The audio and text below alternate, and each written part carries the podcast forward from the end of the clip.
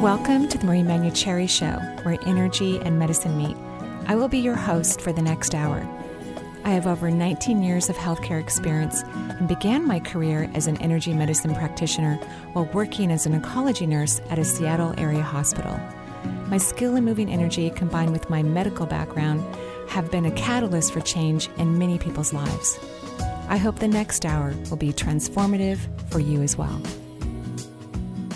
And welcome to the Marie Cherry Show. We happen to be recording this live, of course, at noon, one of our favorite things to do. And it's actually nice out here in Seattle. Um, the skies are clear. It's not cold or rainy. It's actually really, really beautiful. So, of course, um, we hope wherever you are in the world, no matter what time of day it is for you, that you're enjoying your weather, whatever it is, or the starlit sky, or a beautiful sunrise or a sunset. And welcome so much um, to where energy and medicine meet. Um, and this is my last live show at noon.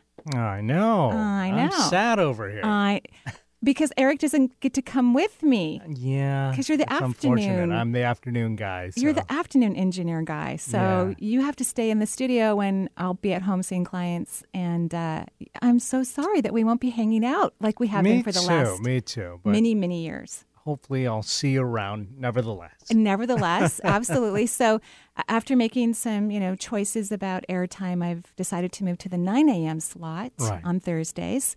So we won't we won't be doing a live show at noon, and we won't be doing a repeat show, show at noon either. We're just going to be doing a live show at 9 a.m. I'm starting next week. Kind of exciting and having a new spot, even though Eric is not going to be hanging out with it. You'll have a new person to hang out with, Eric. I will, yeah. So looking forward to new programming in this time slot, but uh, we will miss you here in the afternoon. Thank you. of course. Thank you. And you can listen to any of the shows um, via the website at energyintuitive.com. You can all the shows are archived. There's hundreds of them, and I hope that you enjoy them. So if you miss the 9 a.m. hour and you and you're disappointed that there's nothing at noon, you can go to the website and listen to your heart's content about whatever um, is interesting to you. And hopefully, we'll run into you, Eric, in the hallways at the very least. Although I get here a little bit earlier than you, I think, right? You do, but occasionally I have to come in early for oh, stuff, so I may see you anyway. Maybe we'll share some tea, and I'll find out how the noon hour is going. That sounds good. So, as everyone knows, I love the concept of energy and medicine coming together, that we are really expansive human beings. There's a lot we can do for our health and our well being. And today, um, I have the honor of interviewing Dr. Richard Isaacson. He's an MD, an actual neurologist, um, Harvard educated, who wrote a beautiful book with his co author, Christopher Ochner, The Alzheimer's Diet, a step by step nutritional approach. Approach for memory loss and prevention and treatment. Fantastic, wonderful book. Um, welcome to the show, Dr. Isaacson. Hey, thanks, Marie. Thanks so much uh, for having me on. Appreciate it. Yeah, it's lovely. So, have you always been interested in the disease Alzheimer's? Yeah. So when I was uh, I was a little kid, I was uh, in high school and just uh, just actually about to join uh, my my high school uh, class. I was in eighth grade, going to ninth grade that summer. Uh, my uncle Bob was actually diagnosed uh, with Alzheimer's disease. Um, back then, um, this was a very um, you know now there's not much known about it, but back then there was little little known about it. There was no treatments, no therapies, no even ideas on what to do. Um, and then basically, kind of over time, I, I was pretty close to my uncle Bob. He's a super sweet guy. He actually introduced my parents. So if it wasn't for my uncle Bob, I, I wouldn't uh, I wouldn't be here today. Um, and, and, and you know he was the type of guy who was always laughing, smiling, life of the party. Uh, what a party! That's what he always used to say.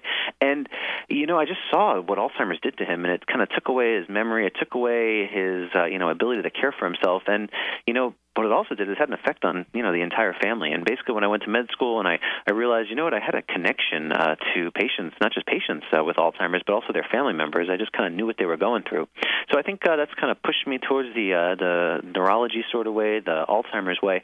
And then actually about uh, about a month and a half after I finished my neurology training, Alzheimer's specialty, years of fellowship, and this and that, actually uh, was at a wedding with my uh, dad's cousin Charlotte, and um, then again I saw Alzheimer's disease in another family member. So you know I, I think um, Alzheimer's disease is personal uh, when it comes to um, me and, and, and the way I treat it.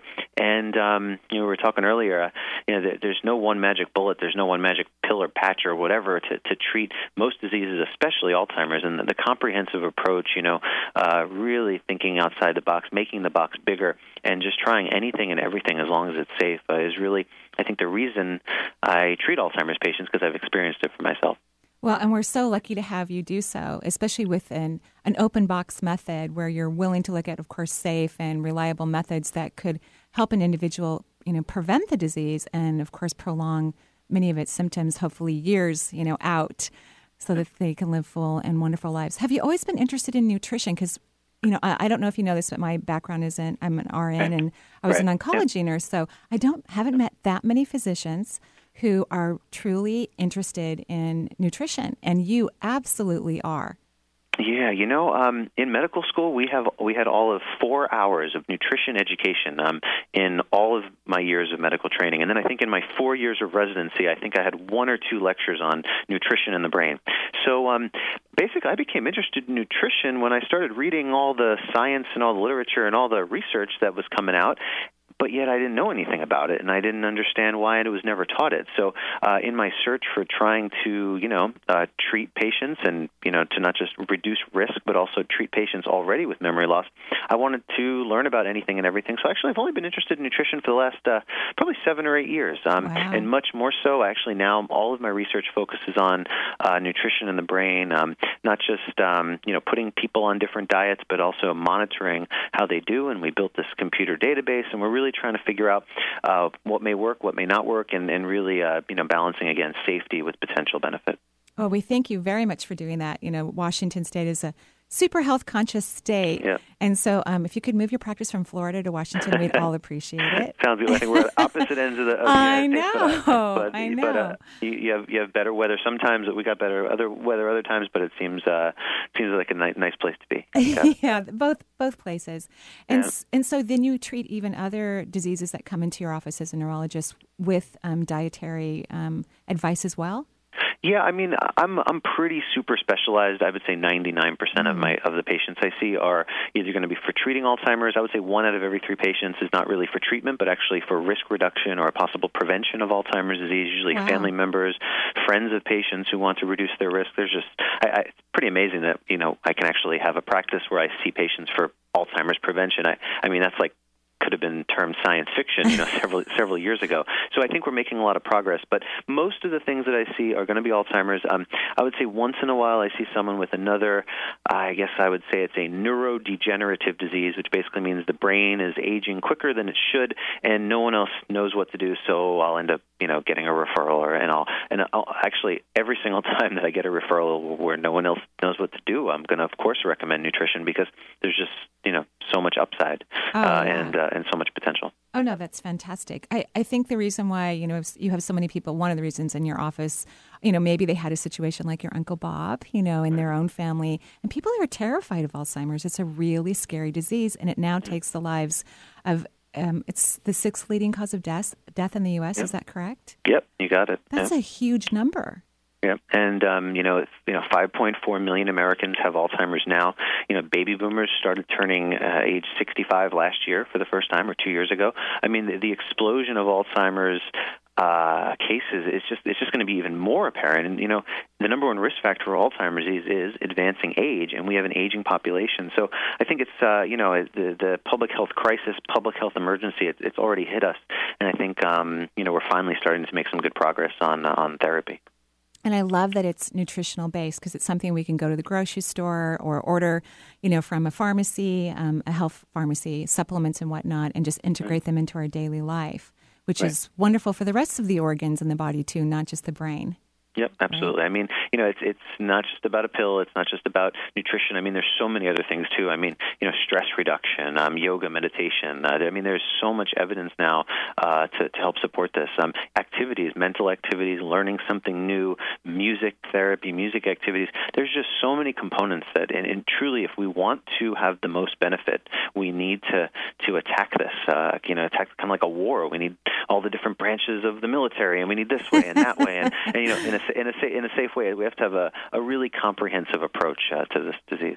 well, I think it's really sweet that you thought about it as a war, but all of those things that you talked about are calm and gentle and you know good for the body and the mind. That's adorable. It's just It's and a I do peaceful war. I do think you should move your practice to Seattle. But, you know, if, if someone really needs some Alzheimer's and consultation, I'm sure you can even help patients over the phone or with their own Yeah. physicians. You can Yeah. offer great consultations for them. No of matter course, yeah, and uh, and I got I, you know because of you know all the patients that are on my waiting list and that I, they can't get to see me. Um, I ended up writing a, a couple books. I wrote one book a couple years ago, just finished it up uh, last year, all about Alzheimer's treatment and Alzheimer's prevention, and and uh, you know just for patients and family, written in large print. And then of course the new book is uh, the Alzheimer's Diet. So even if I don't get to see a patient in my practice, there's just so much good um, you know reading materials now and caregiver support that are that are now out there to help. I, I would agree, and and of course, this book, the Alzheimer's Diet, it's wonderful, a step-by-step nutritional approach for memory loss prevention and treatment. And what I love about it is you do talk about the science behind the nutrition as well,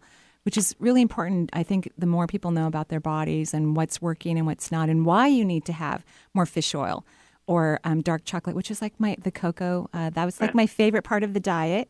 um, and I'm not a milk chocolate fan, so I'm really happy about this ingredient in the diet since I'm on the fringe of the baby boomer uh, era. Um, and and also interesting enough, this is something that holistic medicine doesn't talk about in terms of a healthy part of the diet, which is coffee. And you mm-hmm. recommend like one to three cups of coffee a day. Exactly. So everything in moderation. That's what my mom told me. And when it comes to coffee, you know, there's been um, a lot of studies that have looked at people, for example, in Europe, and it looked like when you look at big groups of people, the people that drank coffee, now not not big gobs and bogs of coffee, gobs and co- gobs of coffee, but you know, four ounces is a cup. You know, four to six ounces in some ways, and you know, uh, you know, two to three. Not not a big Starbucks, a venti, whatever. How many ounces and calorie? I don't know who, who the heck knows how much stuff is in there, but um, you know, regular caffeinated coffee does seem, um, you know, decaf coffee. We don't know if it works or not, but it seems like caffeinated coffee um, in in moderation, you know, two to three small cups, not gigantic cups, uh, earlier in the day um, has uh, shown some evidence. And when it comes to dark chocolate, the most recent um, studies actually show that dark cocoa powder, and it's not just like you know eating a dark chocolate bar. It tastes good, and I love dark chocolate; it's my vice. Um, but you know, it's all the sugar and the fat and all the extra stuff Right. in there that kind of uh, maybe even partially negates the the positive benefits of the dark cocoa. But the most recent study actually showed and this was amazing. It, it didn't just show that people that had dark cocoa powder, um, basically, you know, every day, it didn't just help with memory and, and thinking skills, but actually it also improved blood pressure and also Wow. something called insulin resistance, which I know you're familiar with. But Right. uh, for the folks in the audience, um, insulin resistance basically means that um, you know, it's kind of like a pre-diabetes state. It's basically when you eat sugar or carbohydrates, your body produces something called insulin. The insulin basically is helpful to break down the sugar. It's a simplified way to think about it. Insulin in the body is, is one thing, but insulin in the brain um, is probably causing inflammation, and, and inflammation causes uh, quicker brain aging. So if we can not just de- decrease carbohydrates, but also make the insulin work better, well, that's how dark cocoa powder uh, may actually uh, have its uh, derive its brain boosting benefits. So you can throw a tablespoon of that or a little scoop into your smoothie in the morning, and Yep. Oh, that Every- sounds great. Every morning. Every morning, that's what I that's what I do. every morning. Excellent. Yeah. Some people say, "Do as I say, not as I do." I, I do every single thing that I talk about. I, I so. believe you do. I, you know, because Yeah. you seem to, to be very dedicated to health and nutrition. While you also had a nutritionist co-author the book with you. Yeah, So- he's, a, he's a he's a nutrition scientist or a nutrition expert. Actually, he's a he's a PhD. Um, he's a uh, basically he does research on brain imaging and nutrition and obesity, and uh, he's he's like way over my head smart.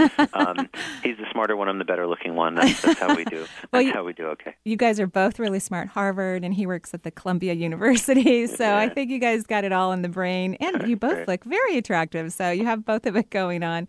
I appreciate it. I have, a, I have a voice for ra- I have a face for radio. That's right. What I usually say. So the coffee, you also believe that it's possible through research um, that it actually protects the brain. Yes, I mean, um, you know, is it? And the most recent uh, research, and you know, we're we're stuck. In, you know, us, us MDs are stuck in this box of research, research, research, and it's not all about research because a lot of things you know you just can't prove. But the most recent stuff actually has has been shown in mice, and mice that um, were given caffeinated coffee versus decaffeinated coffee versus caffeine. What the researchers showed, and this is uh, kind of summarizing, is there's probably a, a, a substance in coffee. What the researchers showed was they called it a substance X. There's a, some unknown, naturally occurring something that's in coffee, brewed coffee, that has some sort of protective effect on the brain. I don't think we're there yet. I don't think it's been isolated yet. I know it hasn't. But in the future, hopefully, some sort of natural derivative of, uh, of coffee beans will be able to be uh, therapeutic in Alzheimer's. That sounds perfect. I, I would absolutely love that. And we're taking your calls here on the Marie Manuchehri Show. We're going to take a little break here.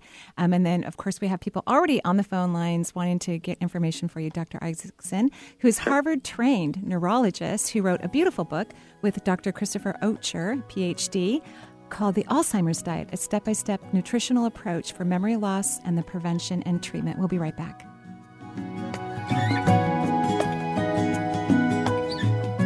This coming March, Marie will be making her way back to the East Coast.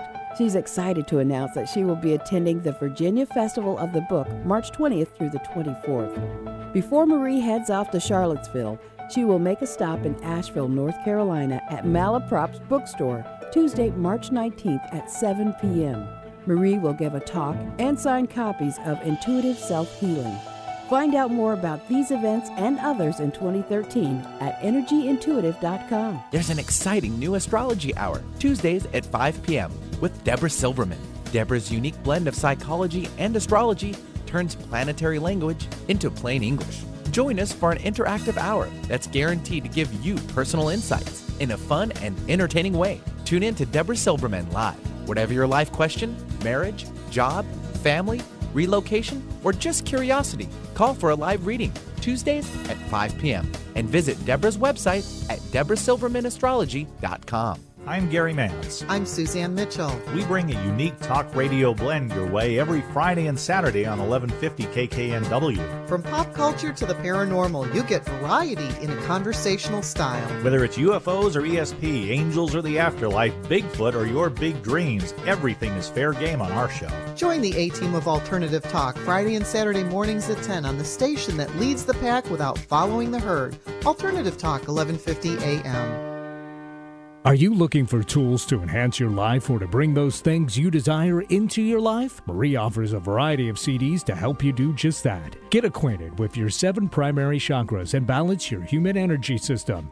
Or is embracing your intuition what you're looking to learn? Or would you rather focus on a healthy immune system? These CDs and more are available through Marie's website at energyintuitive.com. For a complete list of CDs available and their descriptions, please visit Marie's website today. This is Alternative Talk 1150. Got it? Cool.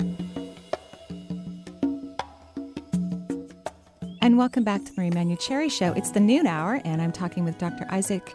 I'm Dr. Richard Isaacson from Florida. He's a neurologist, Harvard trained, who currently serves the vice chair of education and the director of the McKnight Brain Institute in the Department of Neurology at the University of Miami. So you're a really busy guy. A little bit, yeah. I got a couple things going on, just a little bit. So thank you so much for um, being able to talk with us today on the other side of the country for you.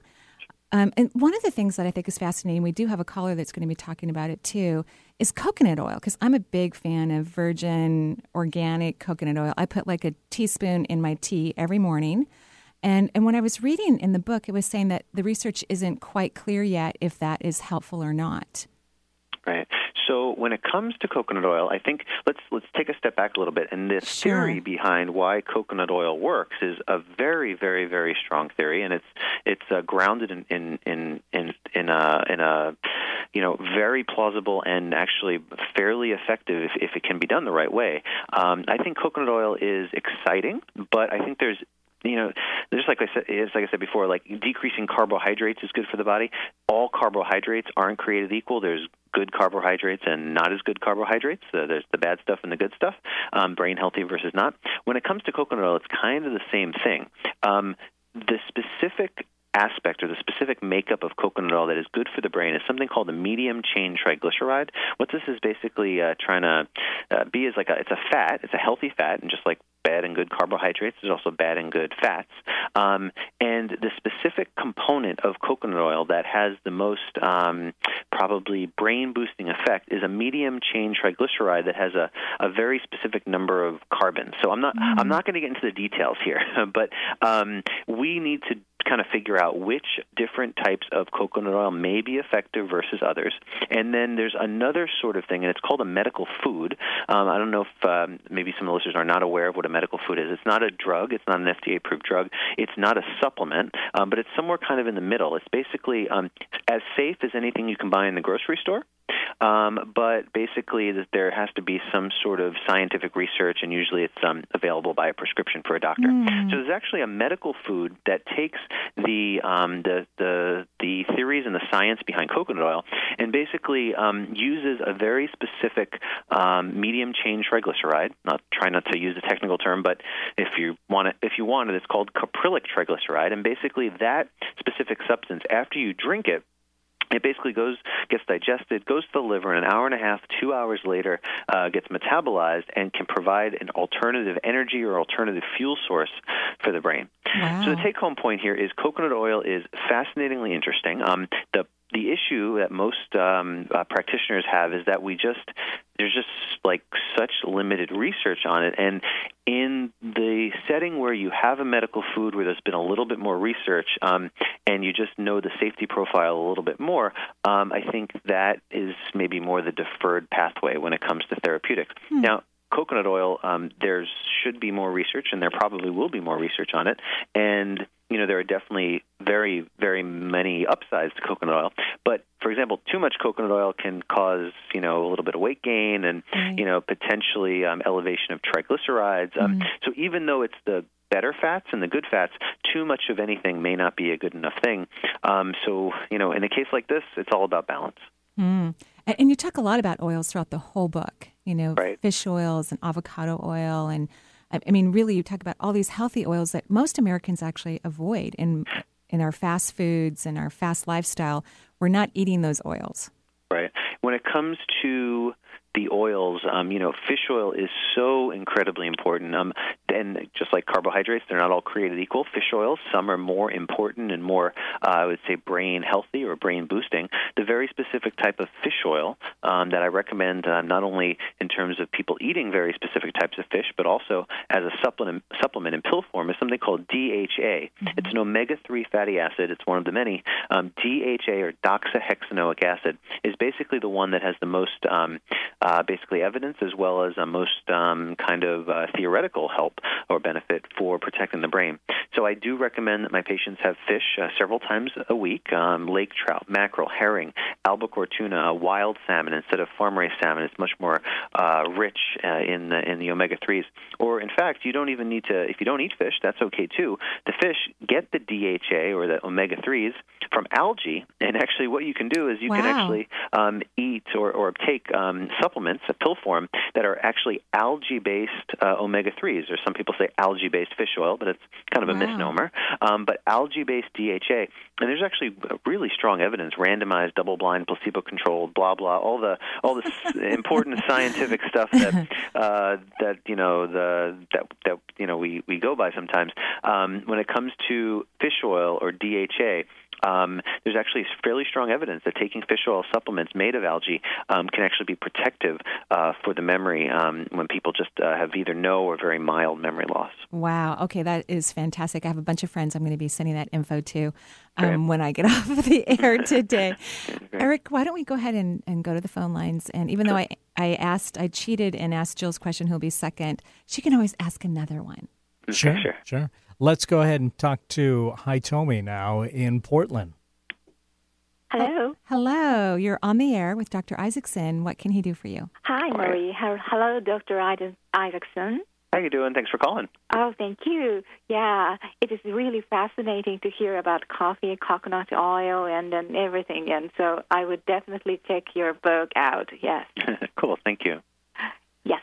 Um, I have a dear mother-in-law, and um, she's been uh, she's now 76, and uh, she's been a caregiver to her own mother and her sister, which is her aunt, and that aunt is suffering uh, from severe Alzheimer's disease right now, and the two sisters are living in a senior community, so they don't live together.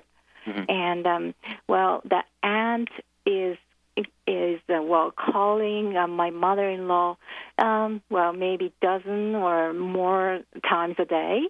Uh, with the same kind of questions to pacify her anxieties, and which is um, well, um, well, unfortunately driving my mother-in-law nuts.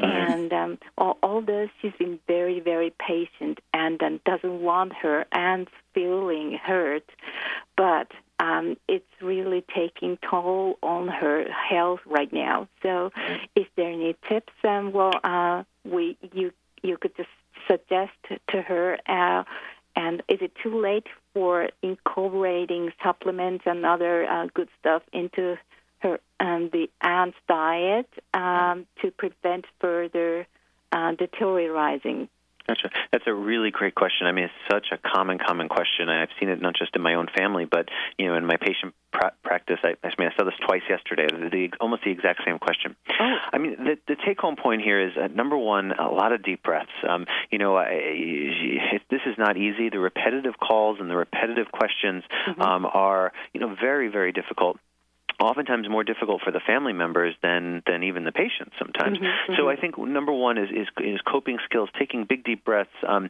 and you know when it gets to the point of you know why would the patient be doing this? Why does this happen? Well, number one, it's kind of a part of the disease. That's that's a common part of the disease. But what can be done? You know, I think the the question that I would have is what types of therapies are being used now?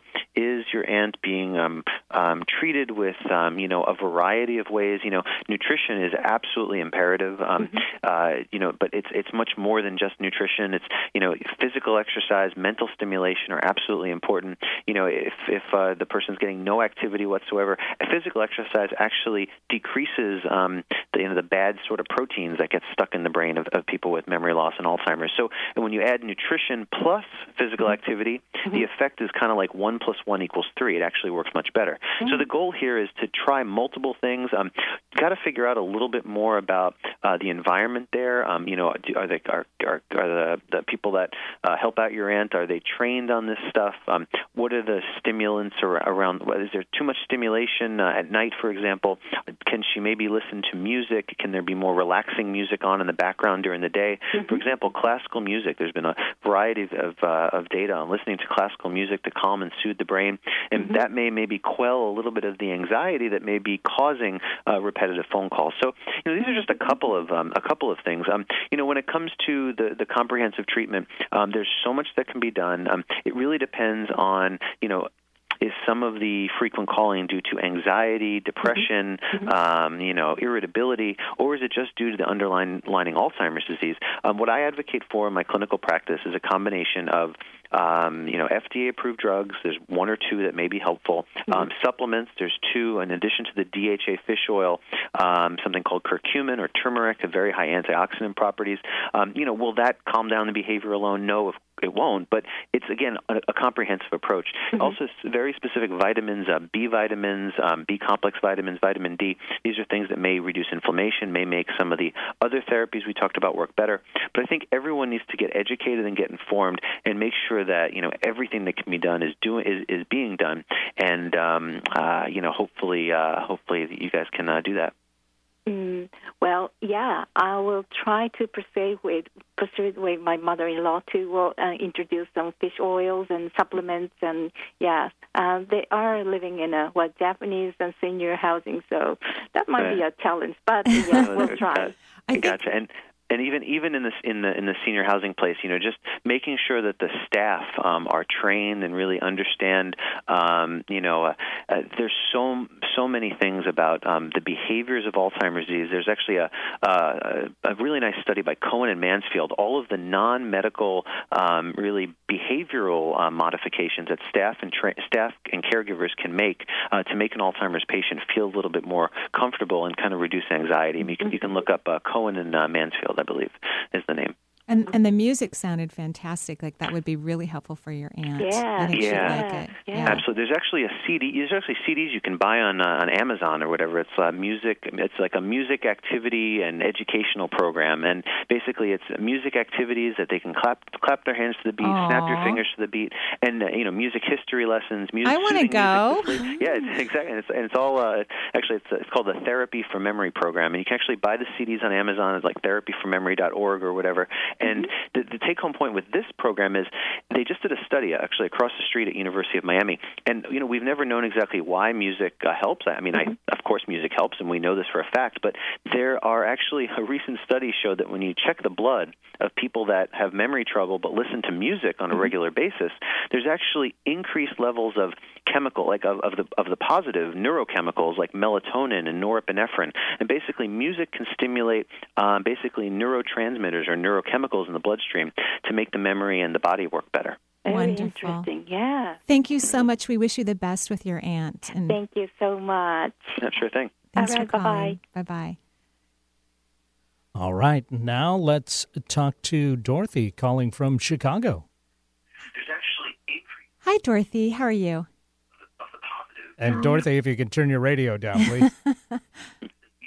Hello. All right, we're going to go to Jill and we'll check back with Dorothy. Uh, Jill is calling from Seattle. Hi, Jill. I'm sorry I stole your question. It was such a good Oh one. no, that's okay. Um, I have another question though. Wonderful. Uh, somebody that I worked for for a long time died about two years ago of Alzheimer's, and with him, his mom had it. And I understand there's a small genetic component of people that have one variant of the disease, rather than, you know, everybody that gets it. Is there's different groups and different percentages? Is that right? Oh boy, yeah. Um, so this is uh, actually the exact area of my research, so I can um, kind of give you the latest and greatest. And, and this is stuff that you you haven't really read it on the internet and you haven't heard it on the radio because it's it's really hot off the press stuff. Actually, uh, my group actually wrote really the first article um, on the area of something called pharmacogenomics, and really the, the topic that I'll talk about now is nutrigenomics. Nutrigenomics means that people have different genes. And not just do genes predict or increase or decrease risk of developing a disease, but actually your genes may play a role in if you or how well you respond to a very specific type of therapy. So, for example, with fish oil, so a quick quick thing, and then I'll get into more your question in a little more detail. Fish oil, for example, may work better in people that have very specific types of genes rather than other specific types of genes. So I am uh, maybe I'm a little bit um, I look at this differently. You know, I have a family history of, of Alzheimer's disease. I have actually four separate family members uh, with this problem. You know, throughout throughout my life. Um, you know, should genes and genetics and genetic testing be used uh, in terms of diagnosing patients with Alzheimer's? Um, right now, I'm going to say no, and I'm still saying no um, because just because if you have a gene uh, for that is suggestive of an increased risk of Alzheimer's does not mean that you will get Alzheimer's. Uh, now, uh, granted, if you have an early onset gene, meaning get the you know get the disease in the 40s or 50s, for example, then that gene may be a little bit more hereditary or, or passed on, or you may be at a higher risk. But the typical Alzheimer's disease is usually not due to that. Actually, 94% of the time, it's not due to one of those early onset genes. Another gene, uh, the gene you may have uh, heard about, is something called ApoE4. And ApoE, if you have one or more copies of this gene from mom or dad, um, that may mean that you're at an increased risk. Uh, the problem is, is that regardless of having it, it still doesn't tell you if you're going to get it. So what I do is I put all of my patients um, on a very specific, you know, healthy lifestyle, healthy nutrition plan. Um, and what we're trying to elucidate is, well, if Mr. Jones has this gene and eats this way, uh, will that actually improve someone's memory and protect their brain more. And that's actually what we're learning. Um, we'll actually be presenting a little bit of data on this at uh, one of the uh, upcoming conferences in Florence, Italy. Looking forward to that. And um, I think where this is going is personalized nutrition, uh, nutrigenomics. Um, I think we're going to be using genetics uh, to help with treatment decisions in the future. I think that when it comes to diagnosis, everyone is at risk for Alzheimer's. I don't want to scare everyone. I just want to basically make sure that everyone knows that they should be making incremental changes, not just in their diets starting today or starting yesterday, but in their exercise, in their well-being, taking deep breaths, de-stressing. Um, you know, the comprehensive approach at Alzheimer's risk reduction should start um, as soon as possible, regardless of family members, genes, or whatever. Wow. Fantastic. Wow. That, that, that really helped. Um, there is sure a formula, I don't know if you've heard of it, it's called Sage Memories. Have you heard of that? Uh, what is it called?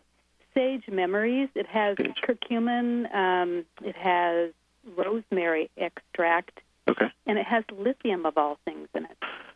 Well, actually, um, so actually, I just sat. Uh, so Sage Memories. I'm going to my friend Dr. Google right now. Um, Sage actually the the actually has been studied um, in Alzheimer's disease, and I don't know if we um, we don't really have um, the best results yet, but we we are figuring that out. Lithium actually makes sense uh, actually fairly well um, when it comes to um, Alzheimer's disease. Now, I haven't um, used lithium or prescribed lithium in my in my practice in terms of the kind of the FDA drug lithium because there's tons of side effects. Um, Yeah. The lithium aspartate that's in uh, the the product that you talked about Yeah. um, is a little bit safer and whatnot. Although you know it's it's it's tough to know because there's just so many different types of, of lithiums out there.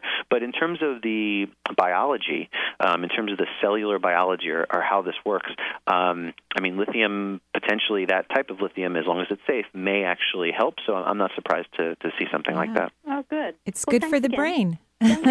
You, you got it. Thank you so much. Thank Bye-bye. you so much. Yeah, lithium is a natural occurring element, and Right, of course.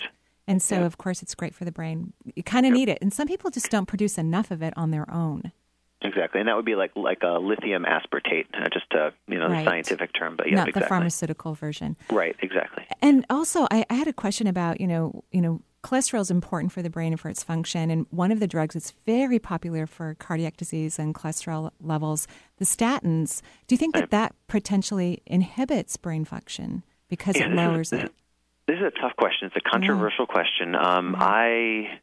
I guess my mind has somewhat changed over over the years about this because um, you know I, I think that in certain people statins can um, harm the brain in some ways and cause memory trouble. In other people, though, statins the the benefits of statins if they have you know significant heart disease and significant stroke risk and other things, based on the data and based on my, my conventional training, that I, I believe that statins can be relatively not just well tolerated but also effective.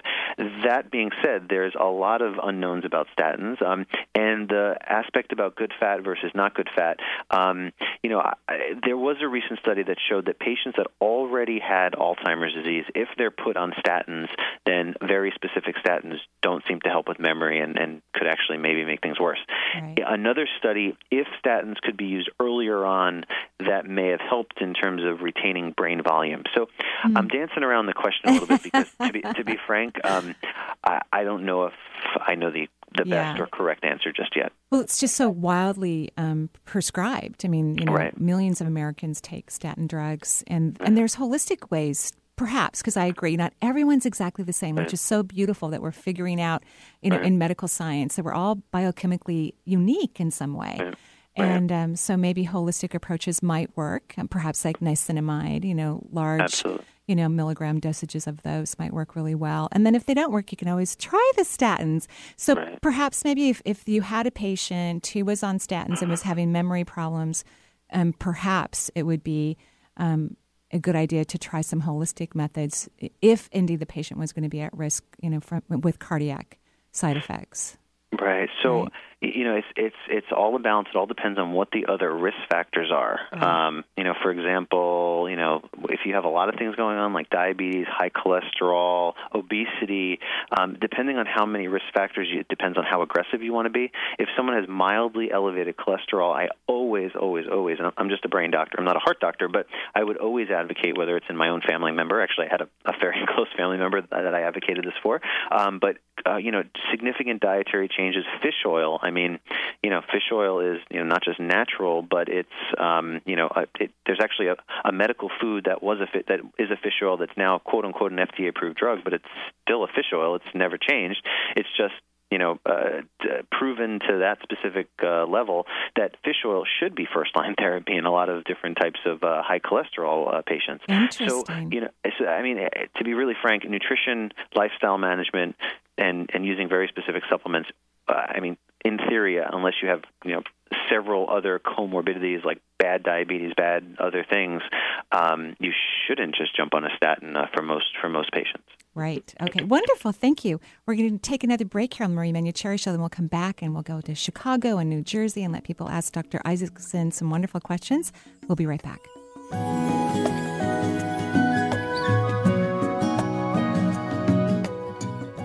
Become a Reiki Master the weekend of March 1st through March 3rd at the Hyatt House in Redmond, Washington.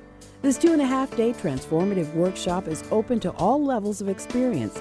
and will certify you in Reiki 1, 2, and 3.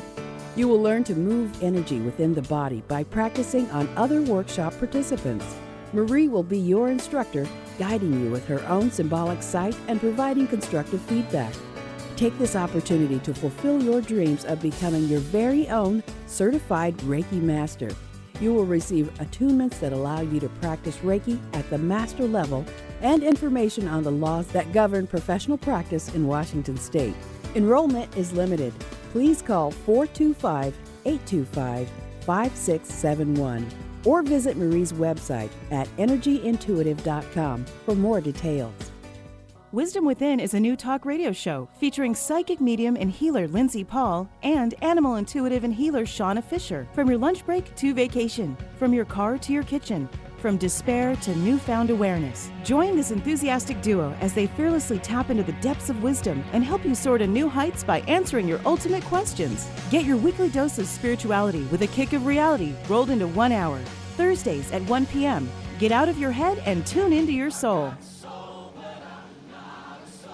Real people, real life, real radio. Really. Alternative Talk 1150.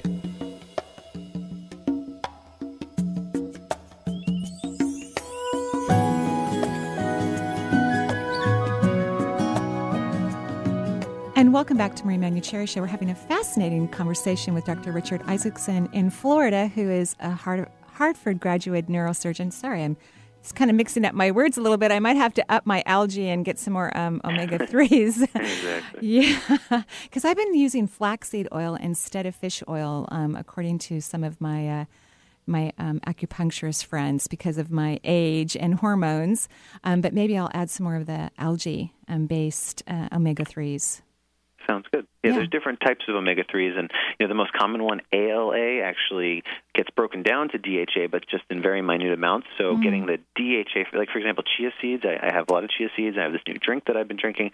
Chia seeds have tons of omega threes, but they don't have as much o- of the DHA in terms of brain health. So omega threes are great for the body, but DHA specifically is probably a little bit more healthy for the brain. Wonderful. I love that. So, who do we have, Eric? We've got Dorothy on the line calling from Chicago. Hi, Dorothy. You're on the air. Hi, how are you? Good. Thanks for taking my call. You know, I called at the top of the hour because I wanted to ask Marie something. okay, well, how about you are so lucky to have this very educated physician um, on the phone, so maybe you could ask him. And, and I'll give you my um, opinion as well, but I mean, it's- it's wonderful to take an opportunity from. Sounds good. Yeah. So, what's your question, Dorothy?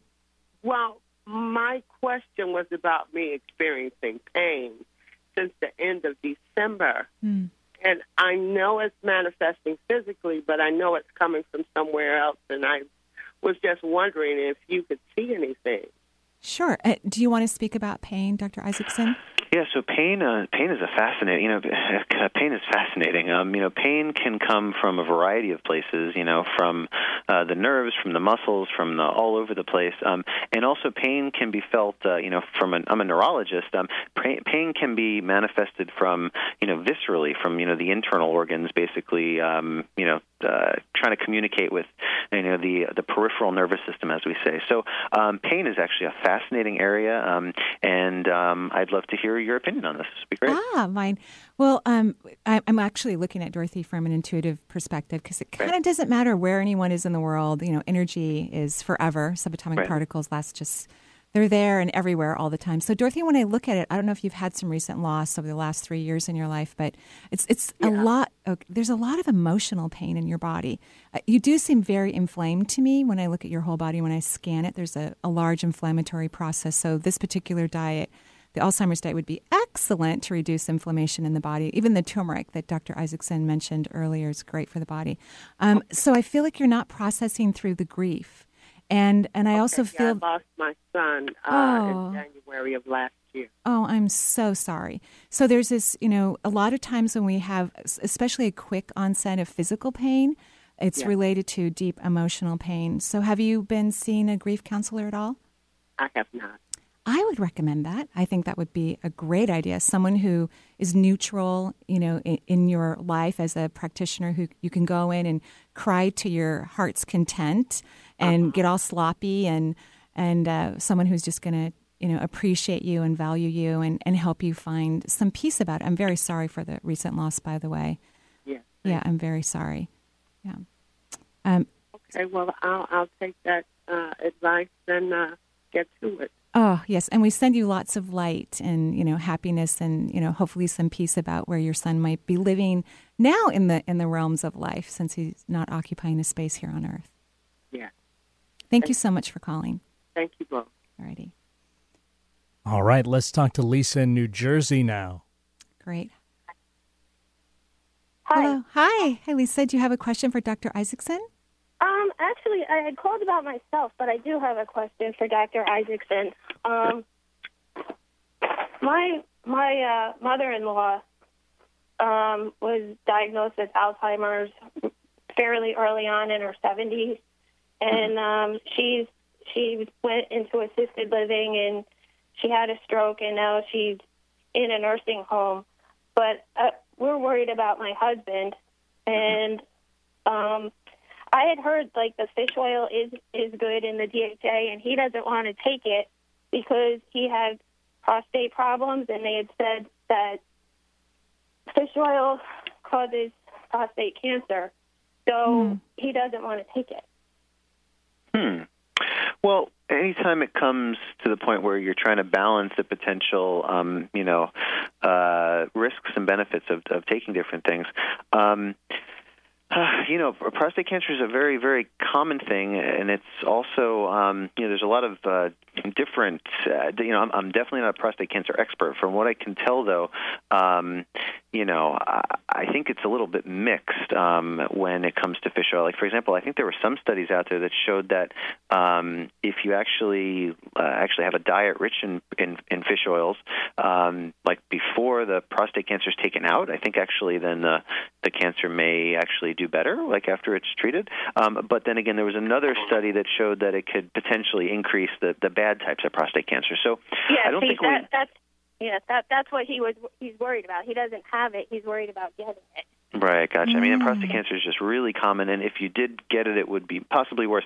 So I don't think we know all the answers here. I think there's a lot of other things aside from fish oil that can decrease risk. Um, number one, nutrition, nutrition, nutrition, and number two, exercise, exercise, and exercise. Um, the combination of, of exercise and nutrition eh, basically equals one plus one equals three. There's a synergistic effect, um, and you know, decreasing carbohydrates, adding uh, antioxidants, green leafy vegetables on a regular basis, especially if you're you know worried about uh, uh, cancer, for example. You know, uh, get the green leafy vegetables, get a juicer.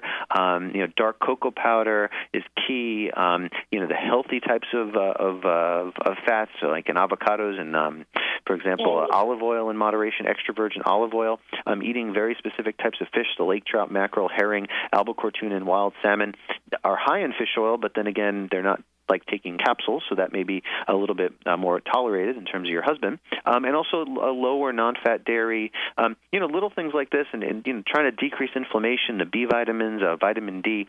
Um, I think these are things that are really important. And finally, if he has any things like high blood pressure, high cholesterol, diabetes, obesity, it's really key to um, to really get those under control because those will increase um, the risk of dementia or, or memory loss in the future. Wonderful. Um, thank you, Lisa. Oh, I'm sorry. Marie, Marie, can I ask you a question about my eyes? Okay, certainly. Yes. I my I've had like uh, inflammation in my retina, and then I have like this blepharitis that I can't get rid of, Mm. and I and it's been like a couple of years, Mhm. and it just keeps flaring up and flaring up. Well, you know, you have on the phone uh, a, a neurologist who uh, knows a lot about the body. And um, so, Dr. Isaacson, would you have something to offer regarding that, about her eyesight? Oh boy, um, the, you know the the eye is the is the is the direct uh, the direct window into the brain. It's the only place we can see the brain because you look right through in, in the retina. But you know, um, I'm just going to stick to my brain doctoring, and I'm going to I'm going to pass this on to you. All I'm a simple brain okay, doctor. All right. Well, um, but overall, I'm reading your entire energy, by the way, just, you know, not just your eyes and what's going on. I have general ideas about what certain parts of the anatomy of the body mean from an energetic perspective.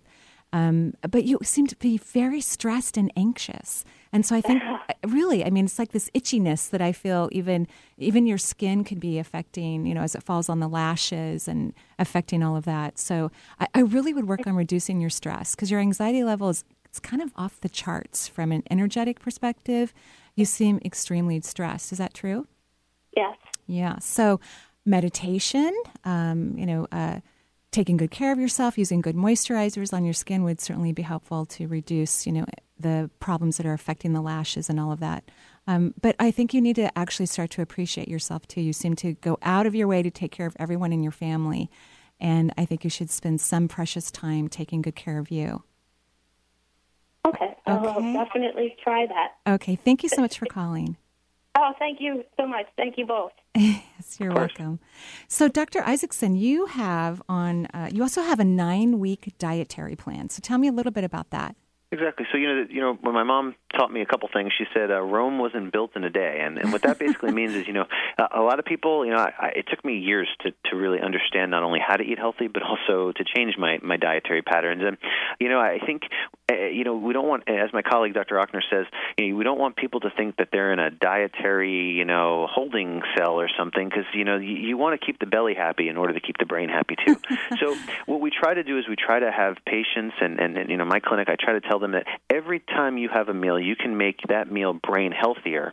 And what we try to do over the nine weeks is incrementally um, teach people how to reduce their carbohydrates slowly over time, figure out which brain healthy meals are their favorites, which brain unhealthy meals um, are a part of the potential problem. And very slowly but steadily over the nine weeks, um, we try to put people on a brain healthy diet plan. You know, you can have a cheeseburger if you want a cheeseburger, but there's ways to make it much more brain healthier. You know, I don't I don't eat cheeseburgers anymore, but if if I if I craved one, I would maybe have a lettuce bun instead of the the, the regular yeah. bun. I would yeah. I would low fat you know, low fat cheese instead of regular cheese. You probably couldn't even tell the taste difference. Mayonnaise, just skip the mayo or low fat or, or reduced calorie. Um, when it comes to the the meat, either lean meats or what about a Boca burger? Maybe a Boca burger is better. So there's all different sorts of ways that you can you know keep the belly happy but keep the brain happy too. And in the nine week diet plan, the first week, literally, you're not allowed to make any changes to your dietary patterns. It's all about education, reading nutrition labels, reading ingredients. When was the last time you read every ingredient on your nutrition labels? Well, I bet your listeners are doing it, but I bet my patients aren't. So, um, so that's really key. Um, and then little by little, making incremental changes over the nine weeks um, has really, it's basically how we've seen the most success in uh, my clinical practice. Wow. Wow. Well, I can tell you it has been just an absolute pleasure an honor to have you on the show. It's just so refreshing everything that you've learned and your compassion and your care for your patients and and their whole health, of course, their brain health, which you are um, luckily very passionate about because we all benefit from that passion, all your research and all the new things that are coming in discovery about your work. Um, but we're just very lucky that you're so well rounded in your philosophy of life. Because isn't it fun to find new things to eat? I mean, it's kind of exciting.